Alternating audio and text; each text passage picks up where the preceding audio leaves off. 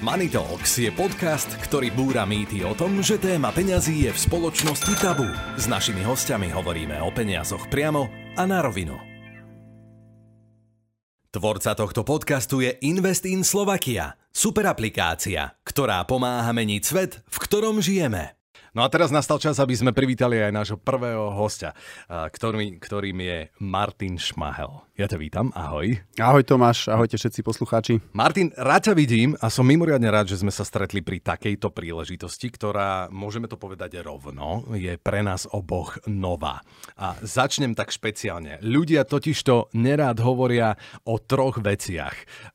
Prvá z nich sú infekcie, druhá z nich je nevera a tretia z nich e, sú vraj peniaze. Tak ja dúfam, že tebe sa čo najľahšie bude rozprávať práve o tej tretej veci, ktorú som spomínal, a to o peniazoch, pretože radi by sme boli, keby sa reč a rozpráva a dialógy o peniazoch odtabuizovali, aby sa o nich naučili ľudia otvorene rozprávať.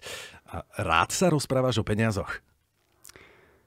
Vieš čo, zistil som, že keď sa s niekým rozprávam o peniazoch, tak je tá debata skutočne prínosná a je to inšpiratívny rozhovor, preto odpoviem áno.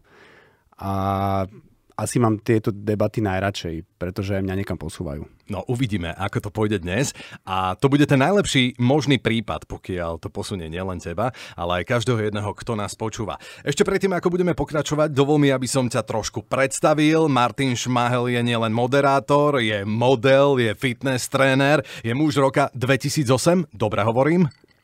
No, dobre si pamätáš. Už roka 2008, ale v neposlednom rade je hlavne otec. Martin, toto som ťa charakterizoval ja a takto ťa charakterizuje aj internet náš a možno aj široká verejnosť. Ako by si charakterizoval ty osobu Martina Šmahela? Tak som v prvom rade nadšený športovec, duchom aj telom a celoživotný. V tomu športu som sa venoval od útleho detstva a myslím si, že sa od neho nevzdialím ani dnes, keď mi ťaha na 40 a so športom úzko súviseli aj moje prvé povolania, fitness trener, čína, poradenstvo vo výžive, neskôr potom práca v televízii, ktorá tiež súvisela s tým, že som e, trénoval ľudí alebo som ich posúval na nejakú inú úroveň. No a dnes samozrejme priorita odcovstvo, rodičovstvo a výchova tak to ma nejak tak pohltilo a tým sa snažím zaoberať čo najviac. Ja som schválne uviedol, že v neposlednom rade si otcom, pretože to je vec, ktorú by som rád v tom takom rebríčku hodnotovom, ktorý máme, každý v živote, mal vždy na samotnom vrchu. Hej? Rodina a, a vzťahy a tak ďalej a hlavne tí naši najbližší. A teraz, keď sa ťa opýtam na tie peniažky, o ktorých chceme rozprávať, kde by si zaradil peniaze? Myslím, že na nejaké tretie miesto po rodine a zdraví. A neviem, či ich tak aj vnímam stále, ale keď si ma na to opýtal, tak mi tam vyskočila taká trojka a myslím si, že sú pre život v dnešnej spoločnosti veľmi dôležité. Dá sa žiť aj bez nich, určite sa dá žiť aj e, s minimum peňazí a myslím si, že dnes, keď chceme žiť v takom nejakom štandardnom životnom e, alebo život, na štandardnej životnej úrovni, tak e, asi sú nevyhnutné. Takže tá trojka asi. Aký máš pocit, keď sa dnes pozrieš na svoj zostatok na účte? tak ja odpoviem tak šalamúnsky, že ak si podnikateľ alebo podnikáš, tak nie vždy ten zostatok na účte ti vyčarí úsmev na tvári, hmm. ale veľakrát e, to znamená aj to, že sú peniaze niekde investované a čakáš na výnos. Takže u mňa to je asi tak, že ja sa snažím používať peniaze ako prostriedok k, k neskoršej slobode a pevne verím, že to príde. Keď by som sa ťa opýtal teraz, že koľko peňazí potrebuješ mať na účte, aby ten úsmev, ktorý si spomínal, uh, prišiel, a nemusíš hovoriť konkrétnu cifru, uh, možno tak všeobecne, že, že koľko peňazí to musí byť? Tak najprv ti odpoviem naozaj všeobecne. Ja som počul takú krásnu vetičku, že bohatý si vtedy, keď máš veci, ktoré sa nedajú kúpiť za peniaze. Mm. A ja si myslím, že ich mám a preto sa cítim byť bohatý, aj šťastný a spokojný, ale keby som mal hovoriť o cifre, na ktorú sa teraz pýtaš, a aby som bol úplne v kľude a spokojný a aby som bol úplne konkrétny, tak ja neviem, eh, bavili by sme sa o nejakých 500 tisícoch. Mm-hmm. a vtedy by som si povedal, že vyložím si nohy a kašľam na mhm. všetko ostatné. Vidíš, ja som predpokladal, že tú cifru ani nedostanem z teba, ale ďakujem teda, že, že si otvorený. A peniaze majú jednu zaujímavú vlastnosť. Dokážu nám mimoriadne spríjemniť naše životy, ale dokážu ich aj totálne znepríjemniť. Dokážu rozhádať celé rodiny, dokážu rozhádať tých, ktorí sa doposiaľ iba milovali. Teba hnevá niečo na peniazoch? Hneva ma, ak prerastú cez charakter. Hej, to je pravda. Ak e, sa stanú takou prioritou číslo jedna, že človek pre nič iné nežije a je to z neho naozaj cítiť na 100 honov, ako sa hovorí, a ten človek, mám s ním proste nejakú konfrontáciu, tak sa s ním veľmi ťažko bavím, pretože ja to nastavenie nemám. Ako som spomínal, u mňa to je tá trojka minimálne, možno, že aj niekde trochu nižšie, tie peniaze v tom e, rebríčku hodnot a ťažšie sa nastaví na taký dialog s niekým, pre koho je to proste jednotka a vtedy musím naozaj vypnúť všetko ostatné a baviť sa len o nejakých investíciách, o nejakých možnostiach, o nejakom tvrdom biznise, ale nemám to veľmi rád. Riešil si niekedy v živote konflikty práve kvôli peniazom? Samozrejme. Našťastie sa nedostali do rodiny, to som veľmi rád, lebo to, ako si spomínal, to dokáže naozaj rozvrátiť rodiny a je to veľmi nepríjemné. Konflikty kvôli peniazom, myslím si, že asi ich datujem do celého svojho života a boli to väčšinou s nejakými biznis partnermi alebo s ľuďmi, s ktorými som sa dával do podnikania. Preto si myslím, že na Slovensku je ideálny počet pre podnikanie vo firme nepárny, ale tri je veľa. Mhm. A Áno, viedlo to veľakrát aj k problémom, dokonca aj k súdnym sporom. Nemyslím si, že to bola chyba, že sa to stalo. Je to nejaká skúsenosť, ktorá ma, verím, že niekam posunula alebo posunie. Ale tým, že k tomu došlo, tak istým spôsobom dá sa z toho vyniť aj uh, tie peniaze, hm. ale skôr toho človeka, ktorý ich vníma ako to všemožné. A vtedy je problém. Predstav si teraz, že máš v ruke obrovský balík peňazí, Aké to v tebe vyvoláva pocity? Predstavím si to, viem si to predstaviť, počkajte mi chvíľočku, že na to si treba trochu zvyknúť, lebo to predsa len nie je aktuálna situácia, ale pocity by boli asi také, že, že na chvíľu si viem predstaviť, že si spravím radosť mm-hmm. a už by som uvažoval nad tým, že čo s tými dvoma tretinami zvýšnými uh, spraviť, aby mi robili radosť aj dlhodobo mm-hmm. a aby som po desiatich rokoch nebol na mizine alebo nežobral preto, lebo som to prehajdákal. Proste nejaká rozumná investícia by ma napadala, alebo pozerať sa proste dopredu. Hm. Keď som povedal, že predstav si, že držíš obrovský balík peňazí, ja som schválne nezadefinoval uh, teraz tú cifru, ktorú si si predstavil. Akú cifru si si predstavil? 500 tisíc. 500 tisíc, opäť 500 tisíc. Hm. A chceš byť materiálne bohatý v živote? Uh, nikdy som nechcel. Ja mám pocit, že mi stačí naozaj málo, ale chcem dopriať svojim trom deťom niečo, mm-hmm. za čo mi možno, že niekedy v budúcnosti budú vďačné aspoň tým, že si budú uvedomovať, že dostali možnosti.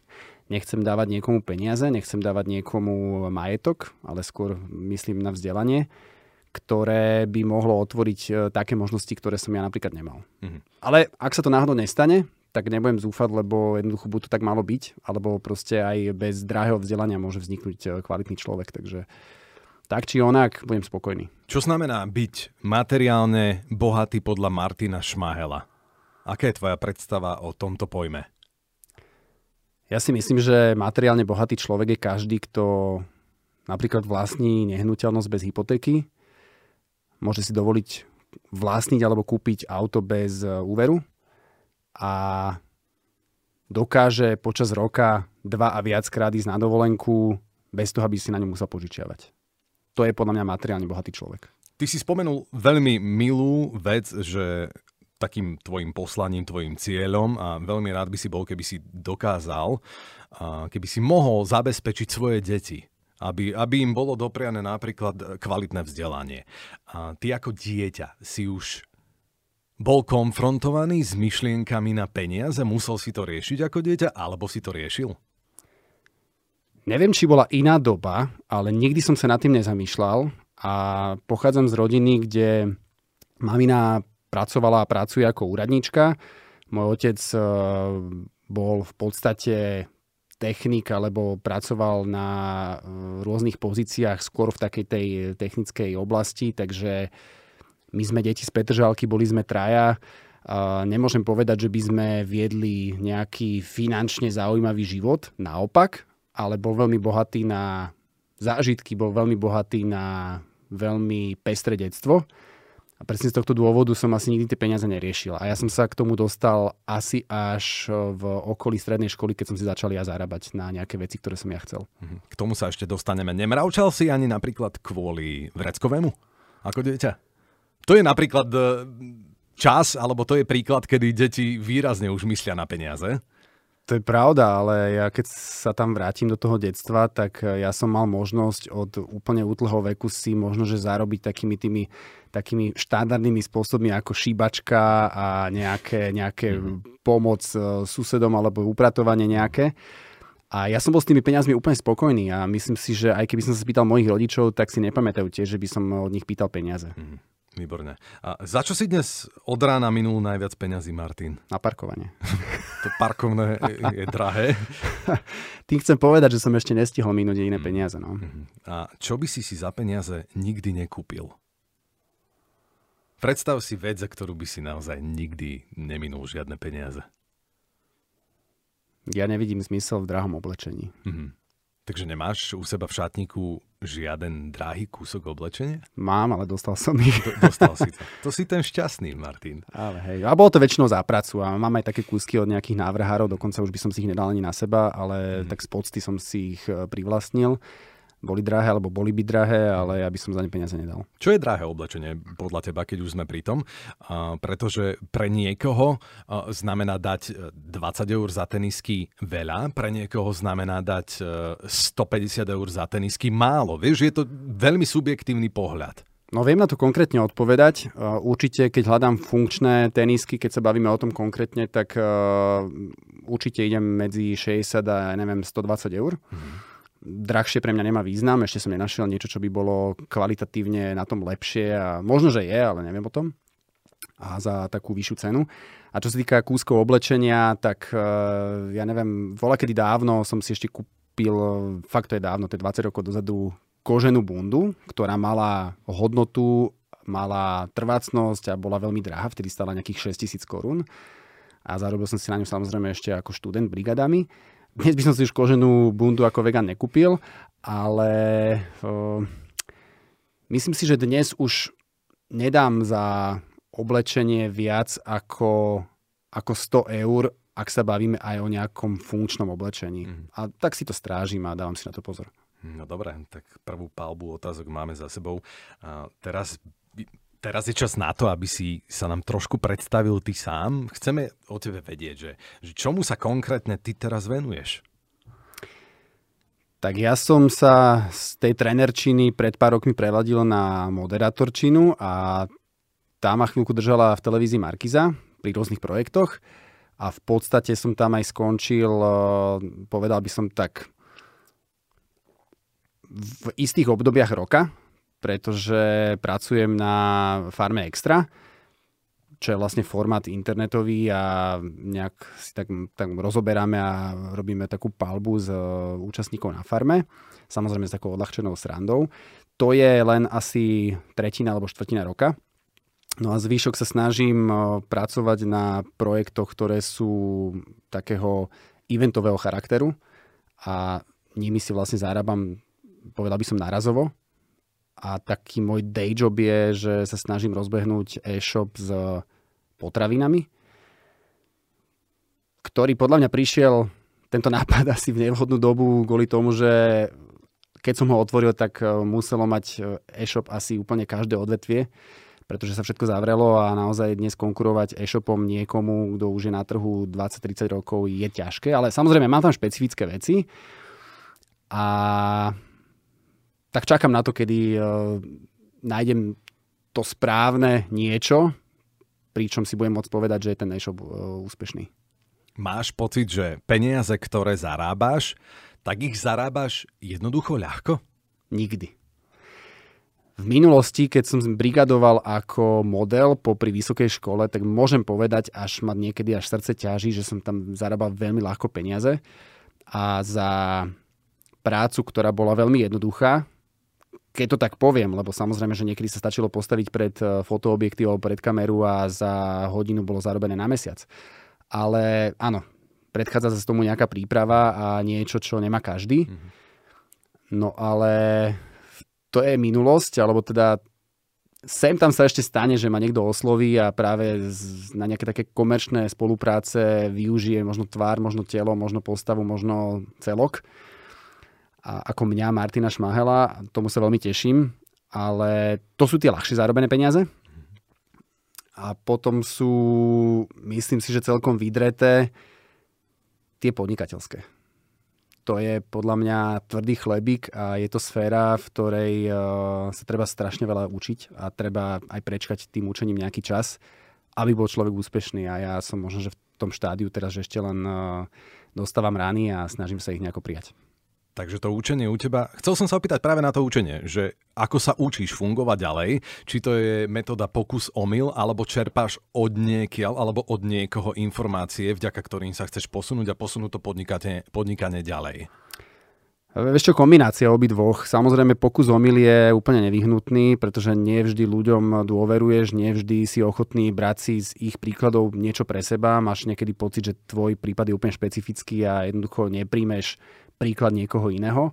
Ale na druhej strane myslím si, že je rozumné pozerať sa aj na vzostup a pád niekoho druhého, aby si možno sa vyvaroval niektorých častých chýb, ktoré, ku ktorým ľahko dochádza a znamenajú v, tomto, v tejto sfére nielen prichádzanie o peniaze, ale aj veľmi veľa času a niekedy aj psychika upada. Takže treba podľa mňa to kombinovať, treba sa učiť od druhých, treba sa učiť na vlastných chýbách a trošku poštudovať. Zaujíma ma ešte ten modeling, pretože ty si to zadefinoval ako najjednoduchšie zarobené peniaze. Rozhodne áno, popri škole určite. Potom neskôr, už keď som mal vyššie náklady, tak samozrejme som sa na to pozeral inak, ale kým som mal mama hotel a vlastne jediné, čo som si potreboval zarobiť, bolo auto a potom už len benzín a nejaké oblečenie a nejaké moje výlety a dovolenky, tak to bolo vtedy veľmi ľahko zarobené. Hej. Nedávno som absolvoval jedno fotenie a vyjadril som sa tam, že, že teraz už rozumiem, že nikdy nemôžem povedať o modelkách a modeloch, že majú jednoduchú robotu. Aj keď ty hovoríš, že to, bola jednoducho, jedno, že to boli jednoducho zarobené peniaze, ja som sa cítil neuveriteľne diskomfortne a povedal som, že je to jedna z tých najťažších vecí, ktoré som robil a to som robil už rôzne aj manuálne práce, dlhotrvajúce. E, e, prekladal som melóny z kamionov ako decko, ako pubertiak, lebo som sa snažil zarobiť si na brigadách, robil som v reštauráciách ako pomocné sily a tak, takže viem, čo je manuálna robota a toto bolo naozaj pre mňa jedno z tých najťažších vecí. Preto ma zaujímalo a zaujalo, ako si to ty zadefinoval, že to bolo jednoducho zarobené peniaze. Pritom, povedzme na rovinu, aj vďaka tomu si robil modela, pretože máš postavu, akú máš a tá je vydretá. Hej, ale nikdy som e, na ne nedrel s tou vidinou, že to chcem speňažiť. Aha. A bolo to o tom, že som bol prirodzene v športe mm. od mala a bavilo ma to potom neskôr som si samozrejme uvedomal, že čo keby som trochu pridal a robil aj viac na tejto estetickej stránke, že možno, že sa s tým dá niečo urobiť. Mm. A samozrejme nebolo to, nebolo to nejaké chcené. Tie príležitosti prišli, ja si myslím, že dosť náhodou, alebo mm. proste niekto ma do toho aj musel dotlačiť, že chod sa tam nechať odfotiť, lebo ja neviem, možno si tým niečo zarobíš. To je 25 rokov dozadu. Ale ja poviem, že toto určite nebolo pre mňa ťažké, aj keď pre druhých ľudí by mohlo byť veľmi ťažké práve to, že predávajú sami seba a nie je s tým každý komfortný, ako si povedal. A je to práca, ktorá si vyžaduje trochu exhibicionizmu a možno, že práve preto s tým má niekto problém. Mm-hmm. Mm, poďme teraz na takú príjemnú tému. Každý máme svoje tzv. guilty pleasures neviem, či ti hovorí niečo te, tento pojem, veci, za ktoré sme ochotní zaplatiť, pretože nám spôsobujú obrovskú, obrovskú radosť alebo potešenie, teda aj keď by sme nemuseli to robiť možno tak často, ako to robíme. A čo sú tieto guilty pleasures u teba? To u mňa úplne jednoznačne zážitky. Ja som nezvykol míňať peniaze na niečo, čo by som o chvíľu olutoval. Mm-hmm a povedal si, že do prčic, že toto bolo úplne zbytočné a idem sa toho zbaviť, alebo to v tom lepšom prípade niekedy sa toho zbaviť nedá. Ale tie zážitky to sú veci, ktoré v tebe zostanú na celý život, mm. nikto ti ich nevezme, nikto ich od teba nekúpi a ja si myslím, že aj niekedy, keď o tom niekomu porozprávaš s takým nábojom a, a ten človek ťa počúva, tak je to oveľa cennejšie, ako ja neviem, že ukážeš fotku, aké auto si mal, keď si mal 18 rokov. Vieš. Súhlasím s tebou a zážitky sú pre mňa jedna z najhodnotnejších vecí, do ktorých sa snažím investovať a snažil som sa investovať a bolo mi to vždy jedno, že investujem práve do zážitku, ale tá guilty pleasures to by malo byť práve že niečo, čo nemá takú pridanú hodnotu ako tie zážitky. A mám Vieš, z toho pocit viny, hej? A máš z toho aj trošku pocit viny. Vieš, napríklad tak ako ja som za posledné dva týždne zjedol 4 nanuky, hej, čo je na moje pomery naozaj veľa, ale neskutočne mi chutili a spôsobili mi obrovskú radosť, aj keď teda som nemusel. Je niečo také? Čo ja viem, možno keď poviem motorka, mm-hmm. lebo istým spôsobom mám z toho trochu výčitky, keď sa bavím s niekým, kto mi to chce znepríjemniť a teda uh, volá motorkárov, darcovia orgánov, tak vtedy uh, mám na chvíľku taký pocit, že možno, že by som to nemusel mm. Ale čo spravíš s tým, keď to je tvoja vášeň a keď si sa v tom našiel, keď e, máš rád aj rýchlosť, aj istú malú dávku nebezpečia a možno, že ti vonia benzín, asfalt a tieto veci. Možno, že je to taká guilty pleasure. Hmm. Si mediálne známy. A o mediálne, a o mediálne známych ľuďoch sa často hovorí, že sú neuveriteľne bohatí, že sú až zasypaní v peniazoch. Ľudia na Slovensku mnohí to vnímajú tak, že keď uvidia človeka, ktorý vystupuje v médiách, tak automaticky platí to, že sa kúpe v zlatej vani a kúri napríklad papierovými bankovkami. Je to tak aj u teba? Stretol si sa s takýmto vnímaním tvojej osoby? Vieš čo, ja kúrim šekmi, nekrytými.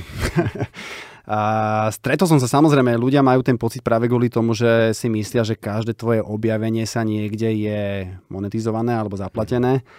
A ľudia nie je to tak. Samozrejme, to, že sa niekde objavíte, alebo že je niekde v časopise alebo v telke vaša podobizeň, fotka, video, tak neznamená to, že na tom zarábame.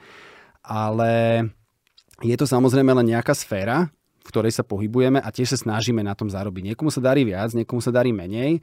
Niekto sa naozaj možno v tej zlatej vani kúpe, ja to nie som. Ani to nepotrebujem, ani som nikdy nemal ten cieľ. A rozhodne teda nepálim bankovkami, mm, snažím sa rozmýšľať aj ekonomicky a ekologicky, takže nie je to môj prípad. Spomínal si dovolenky, spomínal si zážitky. Kam chodíš na dovolenky a ako často? Tak povedal som, že sa mi páči predstava dvoch a viac dovoleniek do roka a určite mám rád aj teplo, aj zimu. Mm. A zimu hlavne kvôli e, pokoju v lese, v zime a zimným športom a tu obľúbujem Slovensko. Aj keď mám vyskúšané samozrejme Rakúsko, Taliansko a veľmi sa mi tam páčilo, ale niekedy to pohodlie necestovať ďaleko z výťazí a predsa len aj s deťmi je to pohodlnejšie a jednoduchšie a ukazovať krásy Slovenska, o ktorých viem rozprávať trochu viac ako o rakúskych Alpách je pre mňa e, ako rodiča príjemnejšie. No a to, tie teplé dovolenky, a vieš čo, ja síce na jednej strane veľmi rád objavujem nové miesta, ale zase mám rád aj starú dobrú klasiku a mne sa veľmi páčila Malorka, niekoľkokrát som bol na nej. Mám rád Chorvátsko zase pre úplne niečo iné, pre blízkosť, pre tiež takú, takú ľahšiu dopravu. A už som bol aj v Dubaji, istým spôsobom je tam čo obdivovať, ale musím povedať, že naj, najviac sa mi asi páčia tie španielské ostrovy. Mm-hmm. Takže nie je to ani môj taký sen sa tam dostať, lebo som tam už bol, ale ak by som si mal predstaviť výsnenú dovolenku, tak mi stačí ísť proste dve hodiny lietadlom na tú Malorku, alebo by som bol ochotný ísť možno aj motorkou alebo autom a bol by som úplne spokojný. Hmm. Pokiaľ si na dovolenke dopraješ si na tej dovolenke radšej luxus alebo skôr takú skutočnú divočinu? Určite som skôr typ na tú divočinu a nepotrpím si na luxus, ani ho nepotrebujem, ani ho vlastne nemám rád, lebo mi to prípada ako plýtvanie. A dokonca odkedy sa aj ja strávujem iným spôsobom ako volakedy, tak e, vyhľadávam v podstate aj iné formy, aj ubytovania, aj strávovania. A tam mi stačí taký luxus, že sú plné švedské stoly, ovocia, zeleniny. Mm. Takže... Dobre, že si načítol túto tému. Mám na teba otázku. Keď hovoríš, že sa stravuješ inak, ako sa stravuješ a ako to zmenilo aj tvoj finančný rozpočet na stravu? Čiže to je zaujímavé prepojenie, na ktorý som sa nikdy nezamýšľal, ale strávujem sa čisto rastline. Už tretím rokom som vegan. A odrazilo sa to teda na mne, myslím si, že aj hodne, hodne v zdraví, a to pozitívnom slova zmysle, pretože zjem oveľa viac čerstvých vecí, tých, ktorí, ktoré do mňa tlačili rodičia a mm, starí rodičia na silu volakedy. Ovocie, zelenina, orechy, semena, e, všetko možné, čo je jednoducho siaté a vyrastlo. E, tým pádom viem o tom, aj to mám potvrdené, že mám tie e, krvné testy a vôbec všetky markery lepšie ako volakedy. A na finančnom rozpočte sa mi to odrazilo tak, že jem vlastne menej, pretože všetky tieto plodiny alebo všetko to, čo jem, je e, nasytené vlákninou a trošku skôr ťa to obalamutia naplní ako, ja neviem, nejaké meso s rýžou alebo nejaká ryba. A tým pádom naozaj aj e, ten, ten rozpočet je ľahší a nemusím mať také vegánske náhrady, ktoré sú trošku drahšie, že nemusím e, jesť každý druhý deň vegánsky burger alebo vegánsky sír alebo niečo takého. Toto je zaujímavé, pretože väčšina ľudí vždy povedala, že ako náhle sa dala na takýto špeciál, špecializovaný druh stravy, odlišný od toho bežného, na ktorý sme zvyknutí, tak začali na stravu viac, o mnoho viac míňať. No a opak je pravdou, pretože stačí sa e, zamerať na tzv. celistvé potraviny, ktoré kúpiš úplne všade, že je úplne jedno, že či si v meste alebo na dedine, ale proste naozaj sú všade strukoviny, obilniny, ovocie, zelenina, mm. orechy, semena. A pokiaľ toto tvorí väčšinu tvojho jedálnička, tak nikto mi nemôže povedať, že za to zaplatíš viac ako už aj za meso alebo ryby. Si v tej práci, ktorú vykonávaš, že teraz si môžeš vybrať, alebo môžeš to brať ako taký komplex, si šťastný v tej práci? A baví ma, to je v prvorade. Mne sa na tomto fungovaní páči najviac to, že je každý deň iné. Mm to ma náplňa šťastím, to ma náplňa tým, že, že prežívam vlastne každý deň, týždeň, mesiac úplne inak. Asi by som nebol na ten stereotyp. Ja som môžem vlastne priznať, že som nikdy nebol nejak tak dlhodobo zamestnaný niekde, kde by som robil stále rovnakú prácu. Čo je istým spôsobom možno, že aj nejaké také šťastie alebo požehnanie, alebo proste taká tá snaha sa tomu vyhnúť. Mm-hmm. A áno, áno, som šťastný, baví ma to a, a veľmi sa vždy teším na to, že čo príde vlastne, lebo nikdy to neviem dopredu. Hovoril si a spomínal si už nejaké tie cestovateľské sny. Máš ale nejaké iné nesplnené sny, po ktorých stále túžiš a možno pomaličky, ale isto k ním smeruješ, alebo sa aspoň snažíš ich dosiahnuť? Mám, samozrejme, že mám a u mňa sú tie sny spojené skôr s nehnuteľnosťami a pre mňa je vlastne najväčší sen dosiahnuť e, takú finančnú nezávislosť, pri ktorej budem môcť si dovoliť kúpiť nejaký väčší pozemok aj s nejakým domom niekde na okraji lesa a byť tam spokojný, šťastný a bez toho, aby som žil v meste ale na druhej strane, aby to bolo aj e, blízko do škôl pre decka, takže to musím naozaj čarovať, aby som také niečo našiel. Mm-hmm. Na kolibe sú také pozemky. a, a to je presne to, o čom sa bavíme. To je ten sen. ale vieš čo, práve, že kolíba je napríklad pre mňa e, miesto, ktoré ma veľmi neláka, pretože je už prehustené, mm-hmm. čím nechcem naozaj na nikoho útočiť, ľudia tam žijú dobrovoľne a Jasne. ja e, to beriem, ale predsa len hovorím o niečom, čo je trochu vzdialené takej tej hustej populácii a mám radšej pokoj, kľud, ticho, ako že byť síce niekde na nejakom kopci s výhľadom, ale naozaj mať na každú e, stranu 200 susedov a Jasné. proste sa na to Jasné. nepozerať. Počuj, normálne, že z teba je romantik, alebo čo? Také romantické predstavy nám odhaluješ, e, minimálne o tom bývaní. Martin, kde si zarobil svoje úplne prvé peniaze? Spomínaš na to? Určite. Na brigáde. Aká Úplne prvé peniaze. Myslím, že som robil Ja, ja som tých brigád mal samozrejme viac mm-hmm. v tom veku okolo strednej školy, ale môžem vymenovať, že neviem, ktorá z nich bola prvá. Boli to nočné v pekárniach, nočné v nejakých prvých hypermarketoch, kde som dokladal tovar, robil som pokladníka, potom som pracoval na stavbách, pomocné práce a skúšal som všetko možné, skúšal som samozrejme aj nejaký rozvoz a mne sa na tom vtedy páčilo to, že som nikde nebol viazaný a mohol som proste skúšať a hľadať, čo by mi mohlo vyhovovať. Ale nic z toho mi tak nesadlo, že by som pri tom zostal. Mhm. To znamená, že niekde si babenky vychutnávali lupačky, rožky od Martina Šmáhela kedysi, hej? Ty vieš čo, a teraz si ma vlastne dostal, lebo som si spomenul aj na jednu z mojich fakt prvých brigád a to som čapoval kávu z takého uh, ruksakového čapovača ľuďom zadarmo. Wow. To bola jedna z takých prvých brigád, ktoré boli pre mňa aj také úplne fenomenálne, lebo ľudia proste boli vďační za kavičku zadarmo, kdekoľvek sme prišli. Áno, no, mali sme tam také tieločka obtiahnuté, takže... Robil si aj robotu vo svojom živote, ktorú si vyložené nemal rád alebo neznášal a povedal si si, že tak toto už nikdy viac? Ja som zistil, že mne úplne nevonia uh, riadiť druhých ľudí. Uh-huh. Uh, mne sa páči, keď ich niečím inšpirujem, ale nie, že im niečo nakážem, že to musia robiť, lebo nie každý to proste príjme a berie. A tým pádom som sa tiež vydal aj tým smerom, že chcem skôr e-shop, ktorý dokážem správovať ja sám hmm. a nemusím mať pod sebou zamestnancov, aj keď neviem, či sa tomu niekedy v budúcnosti nevyhnem, ale rád by som, pretože aj napriek tomu, že sa raz stretávam s ľuďmi, tak mať s nimi pracovný vzťah je oveľa zložitejšie, čo som už teda veľakrát e, zistil a pochopil. A nechcel by som sa do tej pozície pasovať, že sa musím s niekým e, handrekovať. Hmm. Zaujímajú ma teraz aj trošku investície tvojho života. Je taká, na ktorú si spomeneš a myslíš si, že bola správna? Určite. Tak eh, pre mňa v podstate každá investícia do automobilu pre mňa znamenala kupovanie si času a uh, voľnosti. Mm-hmm. A pri svojej práci, keď som, ja neviem, 2-3 eh, krát, denne, 2 krát v týždni chodil do Prahy a do Viedne kvôli tomu modelingu, to bolo na nezaplatenie. To proste aj cesta vlakom a autobusom má svoje čaro, ale tam nie si proste taký voľný a nemôžeš sa rozhodnúť, kedy kam ideš. Uh, Čiže to bolo pre mňa také, také prvé kupovanie si času. Mm. A potom samozrejme prvá nehnuteľnosť, pri ktorej, samozrejme, že som využil hypotéku, ako to už v dnešnej dobe býva, aby si ľudia nemysleli, že neviem čo s peniazmi, tak dávam do nehnuteľnosti.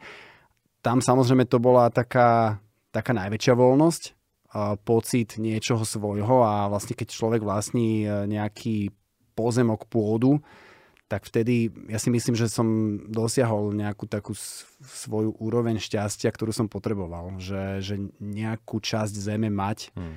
a doslova, lebo je tu dom so záhradou a s pozemkom, kde môžeš niečo aj vypestovať, kde sa môžeš proste bosy postaviť, spojiť sa s tou zemou, nebyť v byte. To je pre mňa asi najväčšia investícia doteraz. Vypestoval si niečo? Jasné. Čo? Ježiš Maria, ovoce, zeleninu. A mal som tam síce už aj stromy, ktoré boli predtým zasadené, ale všetky sadenice som vyskúšal, čo sa dalo a dnes som si pochutnal na malinách, na čúčorietkách, Skvelé. na egrešoch. Poznám to, je to skvelý pocit, hlavne pokiaľ sa staráte o to semiačko od, od úplného základu a ono vás potom odmení uh, bohatými plodmi, bohatou úrodou. Ono je to možno aj takou analogiou toho, že, že pokiaľ naozaj do niečoho investujeme, tak uh, ono sa nám to zvykne potom vrátiť. Je to ten najideálnejší prípad. Ak nepríde teda búrka, ktorá všetko poláme a poničí alebo pobije. Čo aktuálna situácia, pretože tá bola pre mnohých takou búrkou, krupobytím, hurikánom a neviem, ako by som to ešte nazval. Uh, mnohí mnohých e, položila na kolená, e, mnohým spravila škrt cez rozpočet. A to teraz doslova. Ako zapôsobila pandémia na teba? A myslím, že som nebol tiež výnimka. A musel som peniaze, ktoré som zarobil inde, investovať do toho štartu podnikania a ako som spomínal, otvoriť si e-shop v dobe, keď e, si e-shop otváral alebo musel otvoriť každý, bol trochu uh, možno, že náročnejšie ale pokiaľ máte takú víziu, pri ktorej si myslíte, že to, čo robíte, bude v budúcnosti hodnotné a platné a nechcete sa proste pozerať na seba do zrkadla o 5-10 rokov, že čo to robím pre Boha a hábim sa sem za seba, alebo ja neviem, baviť sa s deťmi úplne otvorene o tom, čo robíte, a nezatajovať. To je pre mňa jedna z najväčších zásad, ktorú chcem proste stále rešpektovať, že chcem robiť niečo, o čom sa budem môcť baviť fakt najlepšie s deťmi, ktoré sú úprimné a pýtajú sa úplne úprimné otázky a odpovedať im tak, aby som nemal žiadne výčitky svedomia.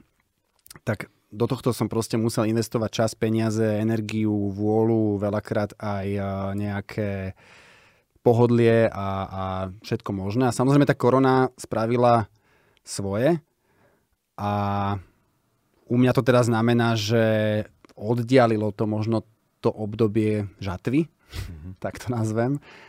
Ale stále si myslím, že to má zmysel. A hovoril si, že si si nevybral najvhodnejší čas pre naštartovanie biznisu ohľadom e-shopu. Čo je najväčšou prekážkou podľa teba k tomu, aby to fungovalo tak podľa tvojich predstav? Myslím si, že vyladiť všetky procesy tak, aby fungovali spolahlivo. A to sa darí vlastne každému až rokmi pôsobenia a to nie je vec na pár týždňov alebo mesiacov, ako si veľa ľudí predstavuje. Ja som mal takisto predstavu, že je jednoduché urobiť si povedzme šablónový e-shop a, a proste predávať. E, nemám ho podľa šablóny, lebo som sa z toho veľmi rýchlo prebudil, že ak chcem naozaj byť na trhu konkurentom, tak nemôžem mať proste šablónový e-shop, aspoň nie v tej sfere, ktorú mhm. chcem ja predávať. No a samozrejme, je tam strašne veľa vecí, ktoré človek objaví až počas toho, keď to robí a to sú tie veci, ktoré naberáme ako skúsenosti a neskôr sa dajú zužitkovať. Takže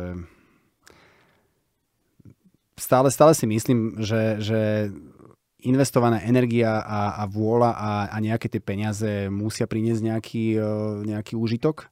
Otázka je, či človek vydrží. Tak. To je podľa mňa vždy tak. Tak, uh, hovoril si viac či menej aj o budúcnosti, o tom, čo bude.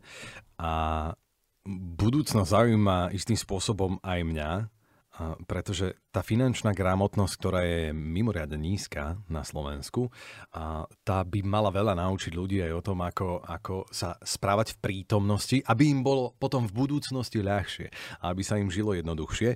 Ty sa pripravuješ na to, že raz možno nebudeš už tak aktívny, nedokážeš možno zarábať peniaze svojou prácou tak ako v dnešnej dobe a, a, a ten finančný tok sa môže zastaviť? Vďaka finančným poradcom som sa k týmto myšlienkam dostal. Nikdy by som možno sám nad tým neuvažoval a človek, keď je aktívny, mhm. zdravý a proste má pocit, že dokáže všetko, tak ho nenapadne to, že o 20-30 rokov uh, bude už potrebovať paličku a nebude môcť robiť to, čo robí dnes. Istým spôsobom to, že som sa rozhodol pre e-shop je tiež jedna z vecí, uh, ktoré by som chcel v budúcnosti zožať a vyžaduje to vlastne odo mňa minimum toho fyzického nasadenia. Mm-hmm. Pretože robil som aj trénera, ale nevedel som si sám seba predstaviť ako 60-ročného trénera vo fitku alebo 70. Bolo by to možno síce pekné, ale... A, a máš tu nový biznis plán teraz. No a na druhej strane snažil som sa počúvať trochu aj ľudí, ktorí sa pohybujú vo finančnej sfére, pretože ja som sa nikdy za takého človeka nepovažoval a nechal som si od nich radiť. Nechal som si radiť ohľadom nejakého zabezpečenia ohľadom pilierov rôznych, ohľadom e, toho, ako by to mohlo vyzerať na modelovej situácii o 20, 30, 40 rokov. Posluchol si ich? Áno, posluchol. Samozrejme s drobnými úpravami a s takou, s takou personifikáciou. Mm ale ešte je to stále vo vývoji a ja sa snažím na to stále myslieť a stále to mám niekde v záhlaví, že treba toto nejako riešiť a nespoliehať sa napríklad na to, čo nám dá štát. To, s týmto jednoducho som stotožnený, že od toho štátu asi nebude mať nič. Hmm. Premýšľaš niekedy nad tým, že ako v danom momente zarobiť viac peňazí? Tak premýšľam nad tým každý deň, samozrejme a myslím si, že aj ty robíš vo sfére, kedy presne na tomto premyšľaní stojí to, že koľko zarobíš. Nemáme fixný plat, nemáme zamestnanca, zamestnávateľa, nemáme človeka, ktorý nám určí hranice, takže tie hranice určuje vlastne naša mysel a to, čo preto robíme. Takže asi je to dôležité nad týmto premýšľať, ale poviem ti úprimne, že nestojí na to môj život, lebo ak by som sa mal tým zaoberať, že stále viac a viac, tak by som nebol nikdy spokojný, šťastný a stále by som mal ten svoj vytúžený piedestal niekde ďaleko pred sebou mhm. a iba by som ho dobiehal. Ale je dobré sa uspokojiť s tým, čo máš a mať e, z toho dobrý pocit. A keď príde niečo navyše, tak je to proste bonus. Jasné. A rovno sa ťa opýtam ešte raz, istým spôsobom si mi už odpovedal, ale chcel by si byť bohatý? Um, nie je to moja ambícia. To, to, to poviem úprimne, že, že nikdy som to nemal ako cieľ, uh-huh. pretože pre mňa to, že byť bohatý je, je aj trochu zahmlené a aj sa toho trochu bojím. Prečo sa toho bojíš? Uh, nie som si istý, či som správny typ na to, že keby som mal veľa peňazí, že či by som naozaj s nimi naložil rozumne. Aha. To je jedna vec. Akože gambler by som mňa určite nebol a pri troch deťoch asi rozmýšľam trochu inak, ale mm, myslím si, že to nepotrebujem. Tak vnútorne. Uh, myslíš, že potom tí bohatí ľudia, ktorí sú okolo nás, boháči, určite takých poznáš niektorých, že sú iní ako ostatní? Ja neviem, či sú možno výnimoční, hej? či majú nejaké iné myslenie. Rozhodne majú a z tých ľudí, ktorých poznám a sú bohatí finančne, tak môžem povedať, že majú aj také, také spoločné menovatele, ako sú neskutočne zápalení pre to, čo robia. Mm a nepovažujú to za prácu od do, ale žijú ňou. A nepovedia ti nie, keď ide o biznis alebo o nejakú príležitosť. Mm-hmm. Takže musia mať vlastne toto svoje bohatstvo a tie peniaze postavené na rebríčku hodnot trochu vyššie ako možno iní ľudia ja predsa len, ja som povedal, že rodina a zdravie. Pre mňa napríklad zdravie zahrňa aj to, že sa o seba trochu starám, že cvičím, že sa venujem aj e, vzdelávaniu v tejto oblasti a to ma napríklad trochu brzdí od toho, aby som sa venoval 100% času zarábaniu hm. alebo rozmýšľam nad tým, ako viem zarobiť peniaze. A z tohto dôvodu napríklad viem, že bohatí ľudia, je to smutné, ale veľakrát sú práve už v nejaké 40 50 60 vyšľahaní ľudia, ktorí zanedbali napríklad to svoje telo, mm. vo naháňania tých peňazí.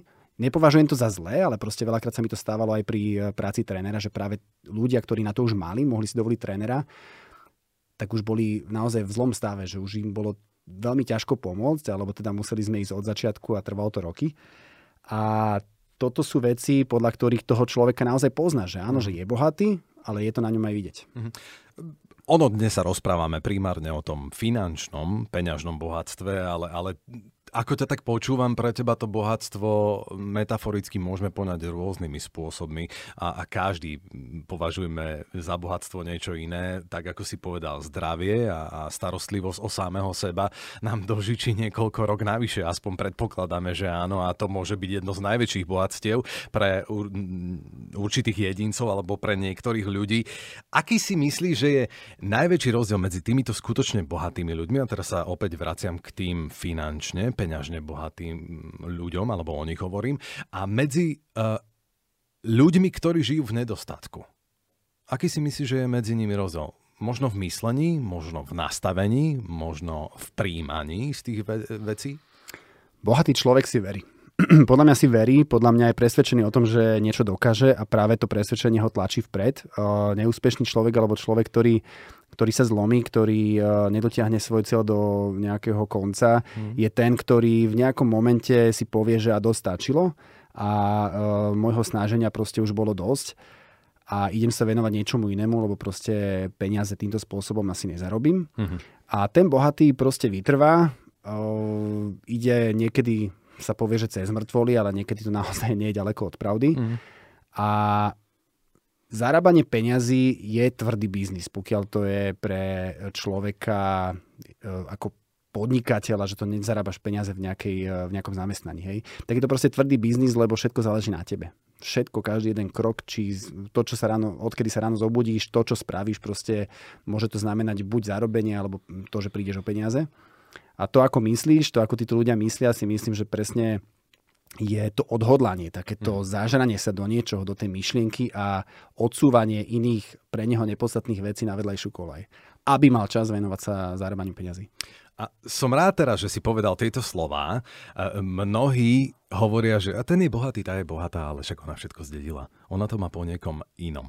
Máš pocit, že, že byť bohatý znamená uh, možno dostať do vienka, a teraz nehovorím, že, že len zdediť, ale možno aj akože byť obdaraný šťastenom, takým šťastným osudom, alebo sa môže stať človek bohatým práve tou drinou a, a tým, čo sám vykoná v živote, aké rozhodnutia spraví, ako veľmi sa sám pričiní o to, aby zmenil svoj stav.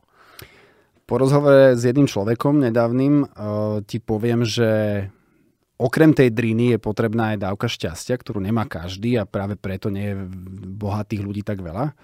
Že naozaj uh, má to len ten, kto vytrvá, kto má to šťastie, kto možno stavil na správnu kartu.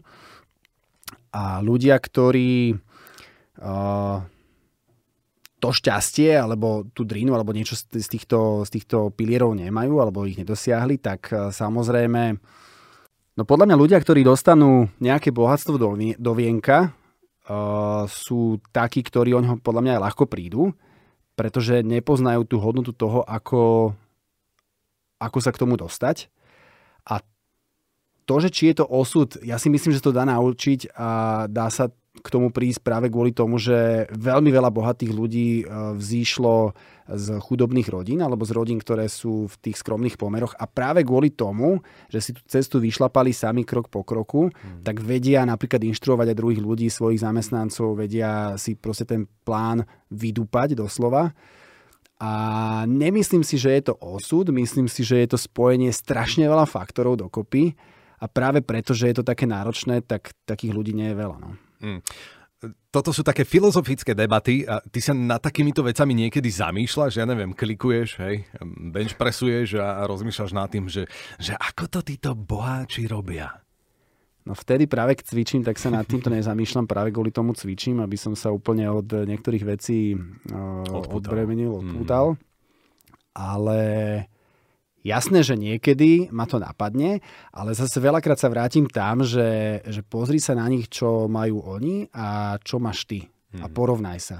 Či to, čo majú oni, ťa urobí viac šťastným, alebo či e, ťa robí šťastným to, čo ty máš, alebo ja.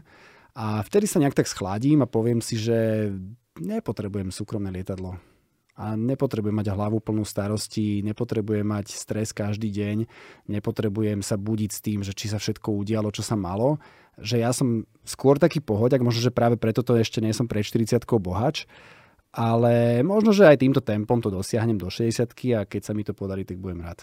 Ja si myslím, že nemohla prísť lepšia myšlienka na záver tohto podcastu ako tá, ktorú si eh, v posledných vetách vyslovil. Martin, ja ti ďakujem veľmi pekne. Ja ti želám všetko dobré, želám ti úspech a želám ti bohatstvo, ale presne také, ako si ho ty predstavuješ. Nehovorím samozrejme iba o tom finančnom, aj keď aj to nás určite urobí mnohých šťastných, šťastnými a že nám pomôže potom eh, robiť veci, ktoré nás robia šťastnými. Všetko dobré, Martin. No, ďakujem pekne a sa rozlúčim tak nešta- neštandardne. Majte sa ako chcete.